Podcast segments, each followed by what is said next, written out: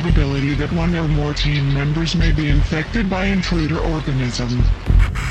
75%. Projection. If intruder organism reaches civilized areas, entire world population infected 27,000 hours from first contact.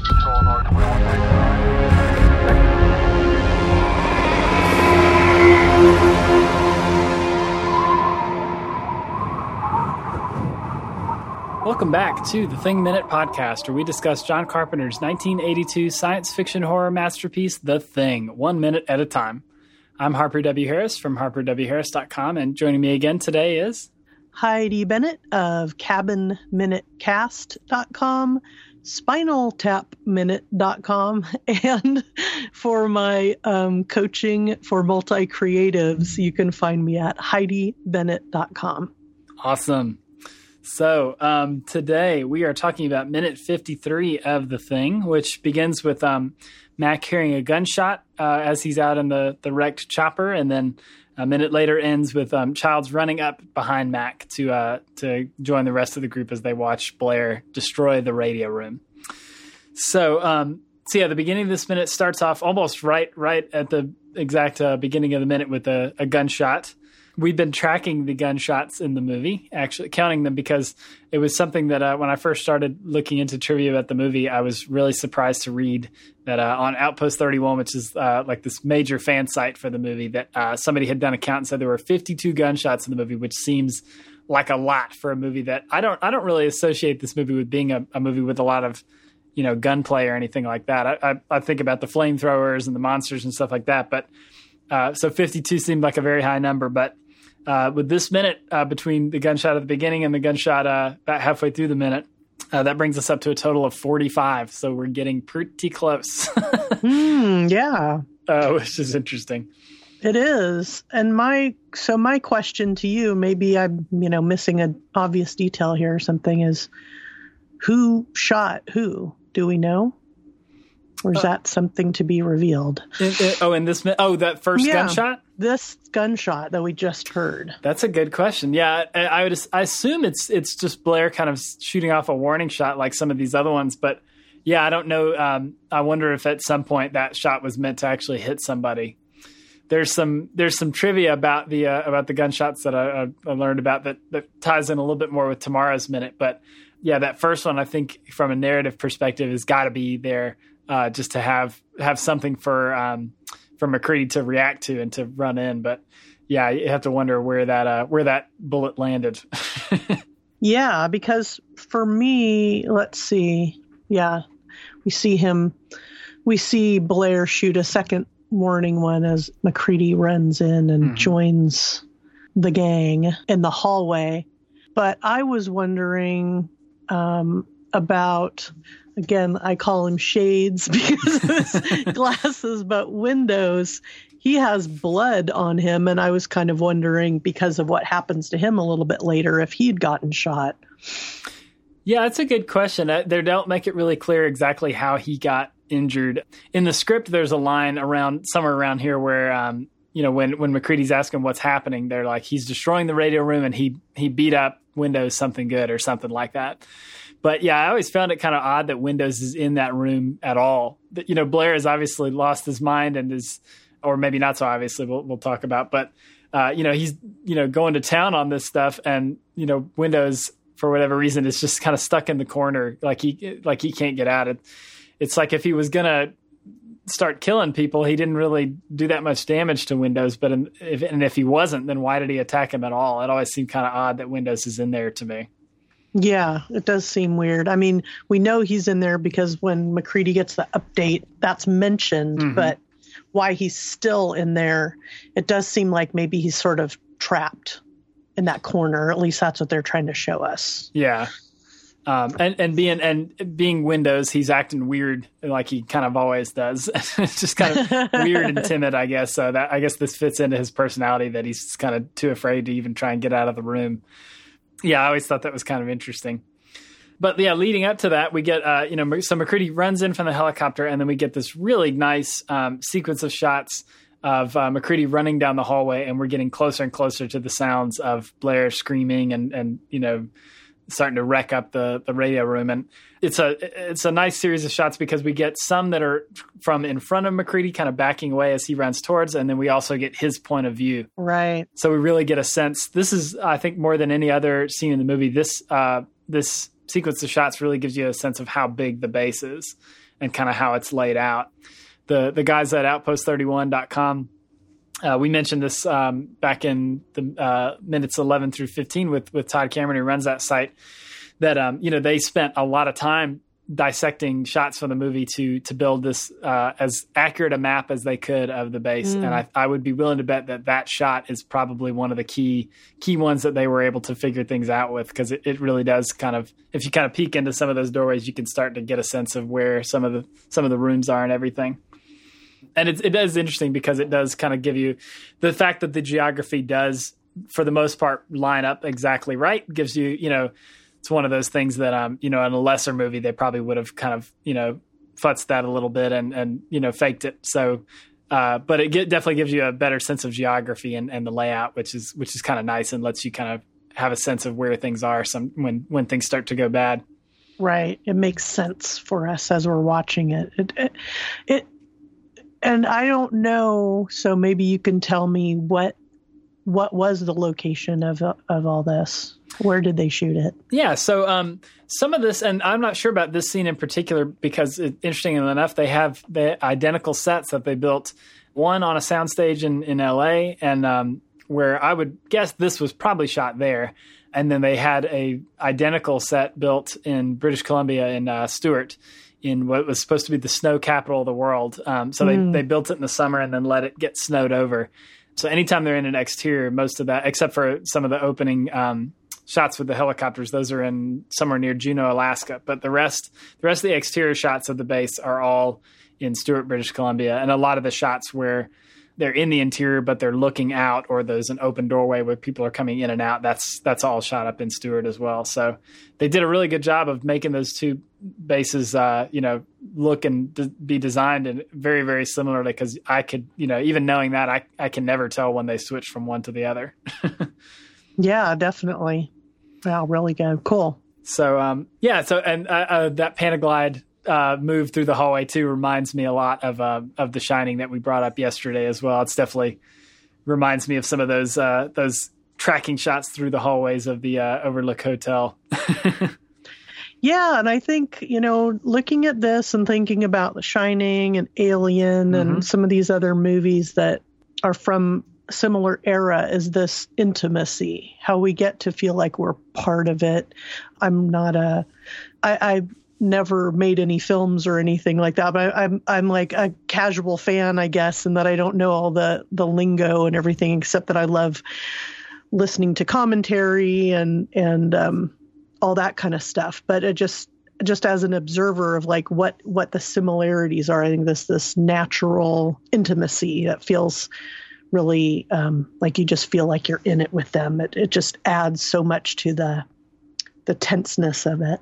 Yeah, I think you're right. It's um, I, I never really put all that together that it really is you know between this and Alien and The Shining in particular is three three pretty good examples. There's you know that's a major thing they have in common is those kind of slow movements um, and even uh, having a lot of those where there are no characters involved um, where it, it's just a you know it's a sense of intimacy and a sense of building the kind of atmosphere too like not you know taking the time to to build that up without necessarily having every shot necessarily have to move the story forward in some you know direct way but it definitely adds to the tone of the movie in, in a lot of ways. I, I think uh, maybe that was something that was you know in the cinematic language of the time that was something that was either big or something that they were just kind of figuring out and starting to play a lot with but it is interesting that you know alien the shining and this all came out within the span of three years so to see that all kind of line up in that way with three different directors is pretty interesting yeah, for sure. It kind of makes me want to watch them all within like the same week or something, and just yeah. And and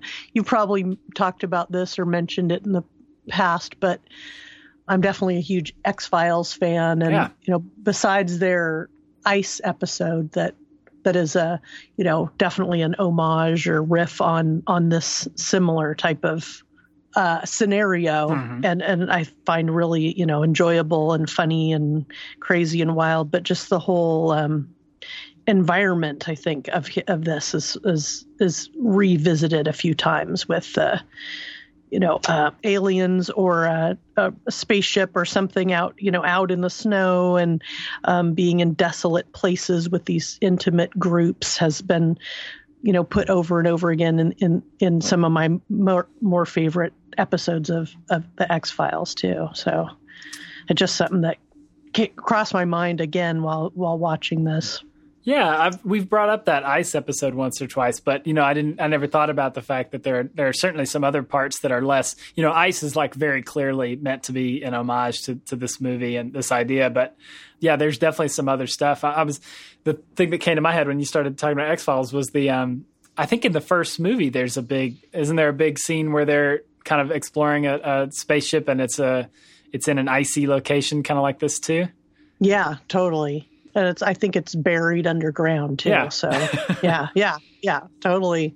So I'd venture to guess Chris Carter is a pretty big fan of this movie. I'm sure. I'm sure. And and um, yeah, and for other people who aren't aware, um, there's a really fun X Files podcast that appears to be on quite a bit of a hiatus, but it's um, by uh, Kumail Nanjiani, Oh, and yeah. it's called the X Files Files, Mhm. and it's really fun and uh, great. Um, they kind of, I think, once he got busy with doing um, the Big Sick movie, you know, the the the podcast kind of got put by the wayside. But there's quite a few episodes, and he does get several of the writers um, on, and has really long, fun conversations about you know ice and several of the other episodes. So that would be my podcast uh, recommendation: X Files Files. Yeah, that's a good one. That, I started listening to that, and I just you know got caught caught in the wave of a million other podcasts, like like everything else, and ha- haven't had a chance to catch up. But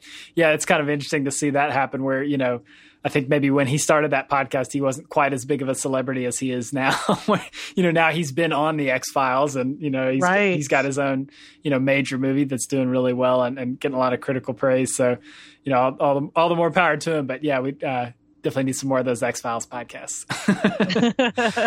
yeah, yeah. It's it's fun too because as you're listening to it, other things are in development. Like, um, you know, at, during one episode is um, kind of while he's recording it, he finds out through I think a text or something that that Silicon Valley has been renewed, and so you get like his reaction to that and everything, and then you slowly get the reveal that he gets to be on an episode of the the the reboot, and that was really exciting. So yeah, it's really Yeah. fun. That's so cool to hear that it kind of got revealed that way. I, I, I adore that episode that he's in. That's one of my one of my all Oh, time me favorites. It was so Me good.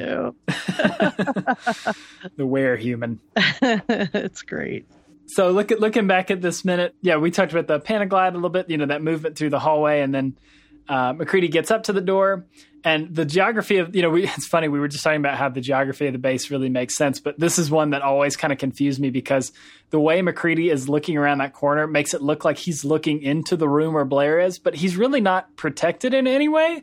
Like it seems like he should be hiding Right. in the other part of the hallway. It always now that I know it, it it really bothers me that it like it seems like he's not. He's just like looking right in the doorway, like he's. It's a miracle he's he's not getting shot by Blair at some point in this. yeah, yeah. I see what you're saying. uh, yeah, it's, it's they make it it's kind of confusing. It almost makes me wonder if Kurt Russell maybe was not aware of which direction he was supposed to be looking because he certainly makes it seem like he's wary of the other direction sometimes. Yeah. Um, but uh, oh, I did notice one little teeny tiny uh, piece of trivia that I never saw before until I was kind of you know watching through it second by second here. When he first enters that hallway and starts to run up, the doorway at the very end of the hallway says uh, "MT Garry, station manager," which is the only hint at maybe. I thought MT might be like a some kind of military acronym or something, but I couldn't find anything. So I'm guessing those are his initials, and Garry is his last name.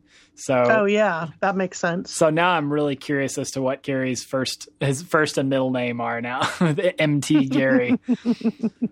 Just have to call him MT from now on. I don't know. Yeah, and like I was saying, he seemed uh, like he was not really following along, so maybe he's kind of empty, em- empty Ah. in the frame. Empty Garry. no, it's some kind of that makes ongoing sense. Because in the beginning, I I think you mentioned in the beginning somebody or MacReady runs up or, or one of the guys and says George to Oh yeah, the guy that shot in the leg, but then later on, everybody else is usually referred to by their their last name or by Mac or something like that. yeah. I kind of love that. I, I, I still, up to this moment, I still think that's the only time that anybody's first name is mentioned in the movie, and it's such a passing thing. It just seems so weird to me. That, you know, everybody else through the rest of the movie calls him Bennings, but in that one moment they're like, "George, are you okay?" but uh, yeah, so e- empty Garry, so empty. Yeah, that's what we're gonna call, that's what we're gonna call him for the rest of this podcast. Yeah, so as right- gets right up to the end of the hallway, um, we get that that second shot of the minute that we mentioned, and that's one that um, presumably hits somewhere very close to MacReady because, uh, and I, I kind of love this watching it really closely.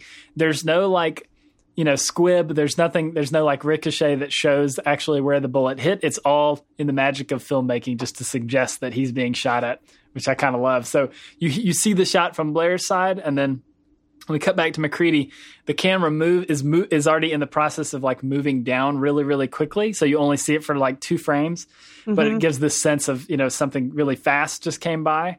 And then MacReady does this. I kind of love. He like shakes out his hair like he's got like a bug in it or something. right, right. And we're we're like literally seeing. Okay, sorry, I'm trying to. I don't have this on like slow mo or anything. so we see the shot from in the room, like Mhm. we see him shoot the gun, yeah, and then while MacReady is like just a second later, split second later, I guess it's at. It looks like something else comes in on the left a little bit, like a hand of somebody's oh really?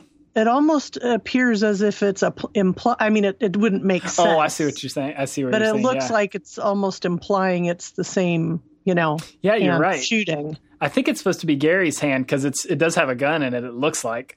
right? But yeah, okay. you're right. It almost does kind of look like he just took a shot. If you kind of look at it in that way, it does look weird. Yeah, that's interesting. I wonder if that's something that just. I mean, we would, wouldn't know. I mean, I guess we would know if somebody said behind the scenes that.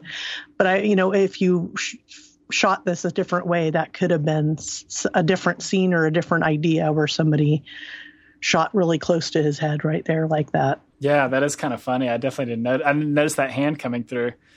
Yeah. But Huh. I just thought it was funny too. That just the way uh, maybe that's how you react if a bullet gets shot real close to a wall near you. That you shake your hair out. maybe it's just like an instinctive thing. Like, but yeah, I always thought it was like it makes me think like he thought the bullet was like in his hair. Like, like I don't know what he was trying to do exactly, but uh, maybe that's just kind of a natural reaction, something you do when something happens right next to your head like that. Totally. but it does work to give you the sense that you know through through total movie magic uh, without any kind of special effects you get the sense that he was just shot at even though there's really nothing to suggest that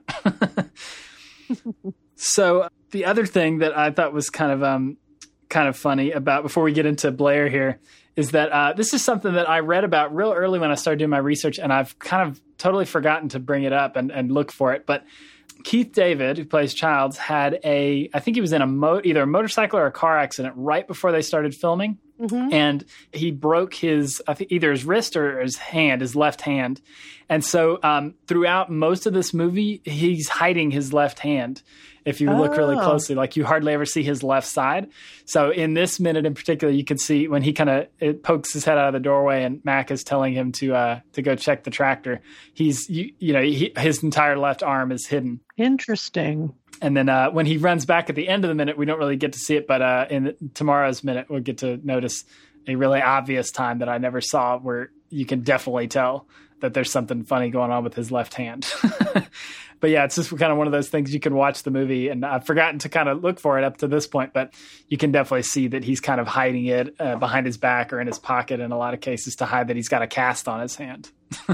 Yeah, that's interesting. So I was curious about his role because it seems like MacReady always asks him to take an action because he asked Yeah. for him to get the flamethrower in the beginning. Mm-hmm.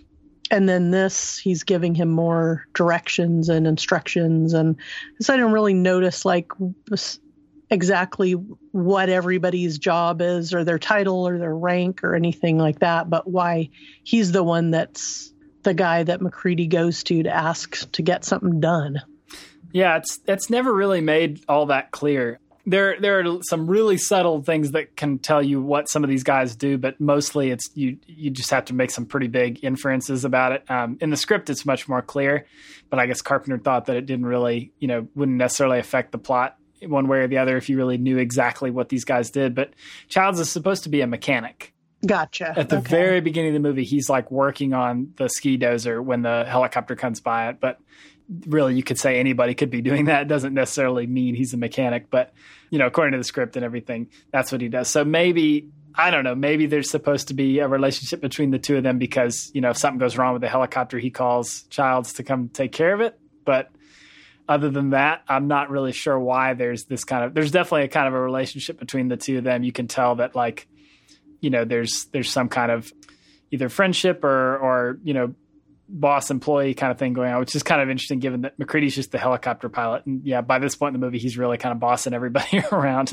uh, but yeah, Childs does seem to be the go to. Yeah, there's definitely an economy here about how much we get to know about everybody, which is seems to work fine for this movie. Other movies we're really getting to know you know, the disgruntled workers and the person who is, you know, maybe saying like, well, who made you the person running the show? You know, all that kind of stuff. At least up into this moment, there's not too much of that. It's just go, go, go, go. And then we kind of see the, um, I forget his name, the guy who's the, appears to have the deepest relationship with the dogs. You know, mm-hmm. he seems the person just that's pensive or, you know, mm-hmm. just kind of having a hard time with the the dogs dying, but beyond that, like there's not a lot of um, differences in them that we don't need. It's just like here's this guy, here's this guy, here's this guy, and let's go. Yeah, there's there's not a whole lot of like like major personality traits that differentiate a lot of these guys, which I think maybe is is kind of intentional in terms of where the movie goes and that you know you're having like, like we mentioned earlier about you know how everybody kind of looks the same when they're all wearing their big heavy winter gear. It's you know i guess maybe it adds to the sense of not knowing who everybody is uh, you know literally in that sense is that you can't tell them apart.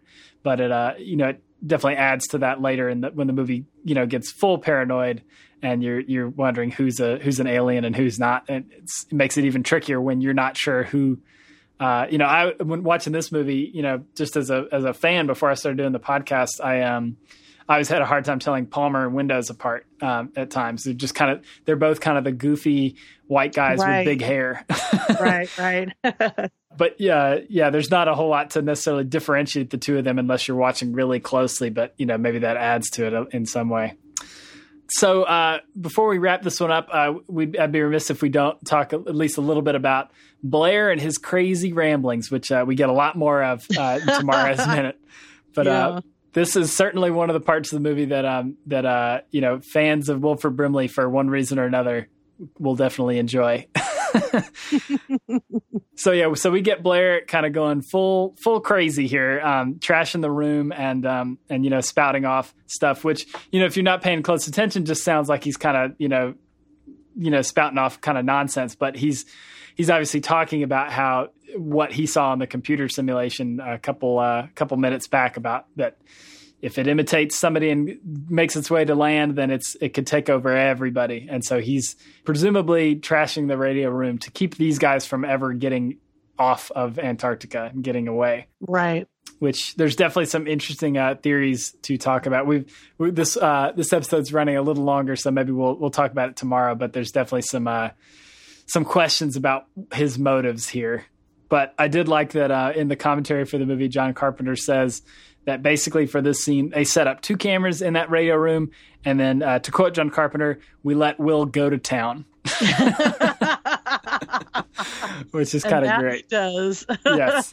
So when you think when most people think about Wilford Brimley, they think about uh, Quaker Oats and uh, um, you know selling diabetes testing supplies and things like that. So to see him, uh, you know, going nuts and, and trashing a, a bunch of equipment with an axe is is a real treat for a lot of reasons. Definitely, yeah, and it just it may. I mean, the, the only thing I really have to comment about it is just it seems like he el- he elevated really fast. Like he got that information and then all of a sudden he's like a rambling, you know, maniac mm. and he's like how did he get there so quickly?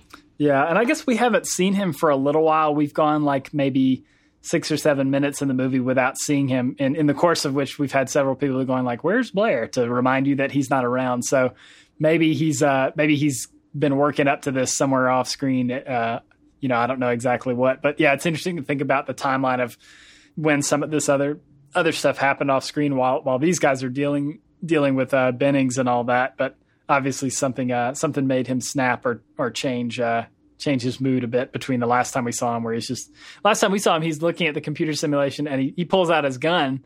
But we have you know that's the last time we saw him between now and he's you know gone full maniac, like you said, trashing a room with an axe is quite a uh, quite a leap from that moment. yeah, yeah. So, like I said, we've got a, an entire minute of uh, of Blair going nuts tomorrow, so we'll uh, we'll dive a little bit more into his motives and, and everything then. But um, I think that's that's mostly what I had for uh, for this one. Do you have any, anything else you wanted to add before we wrap up? No, I think I'm good.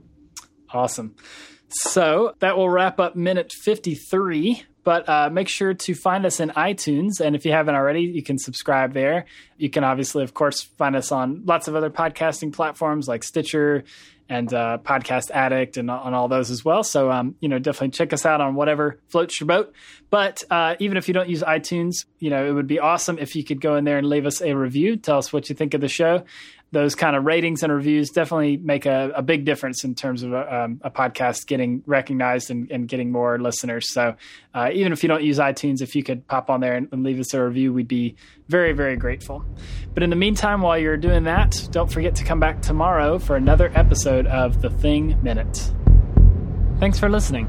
If you enjoyed the show, please go to thethingminute.com. There you'll find the show notes with links to anything we talked about on this episode and lots of other resources on The Thing. You can also find us on Twitter at The Thing Minute and on Facebook at facebook.com slash The Thing Minute. But most importantly, subscribe, rate, and review us in iTunes so you'll never miss an episode.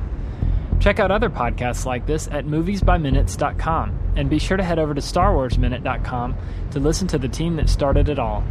Thanks for listening, and until next time, this is Harper signing out.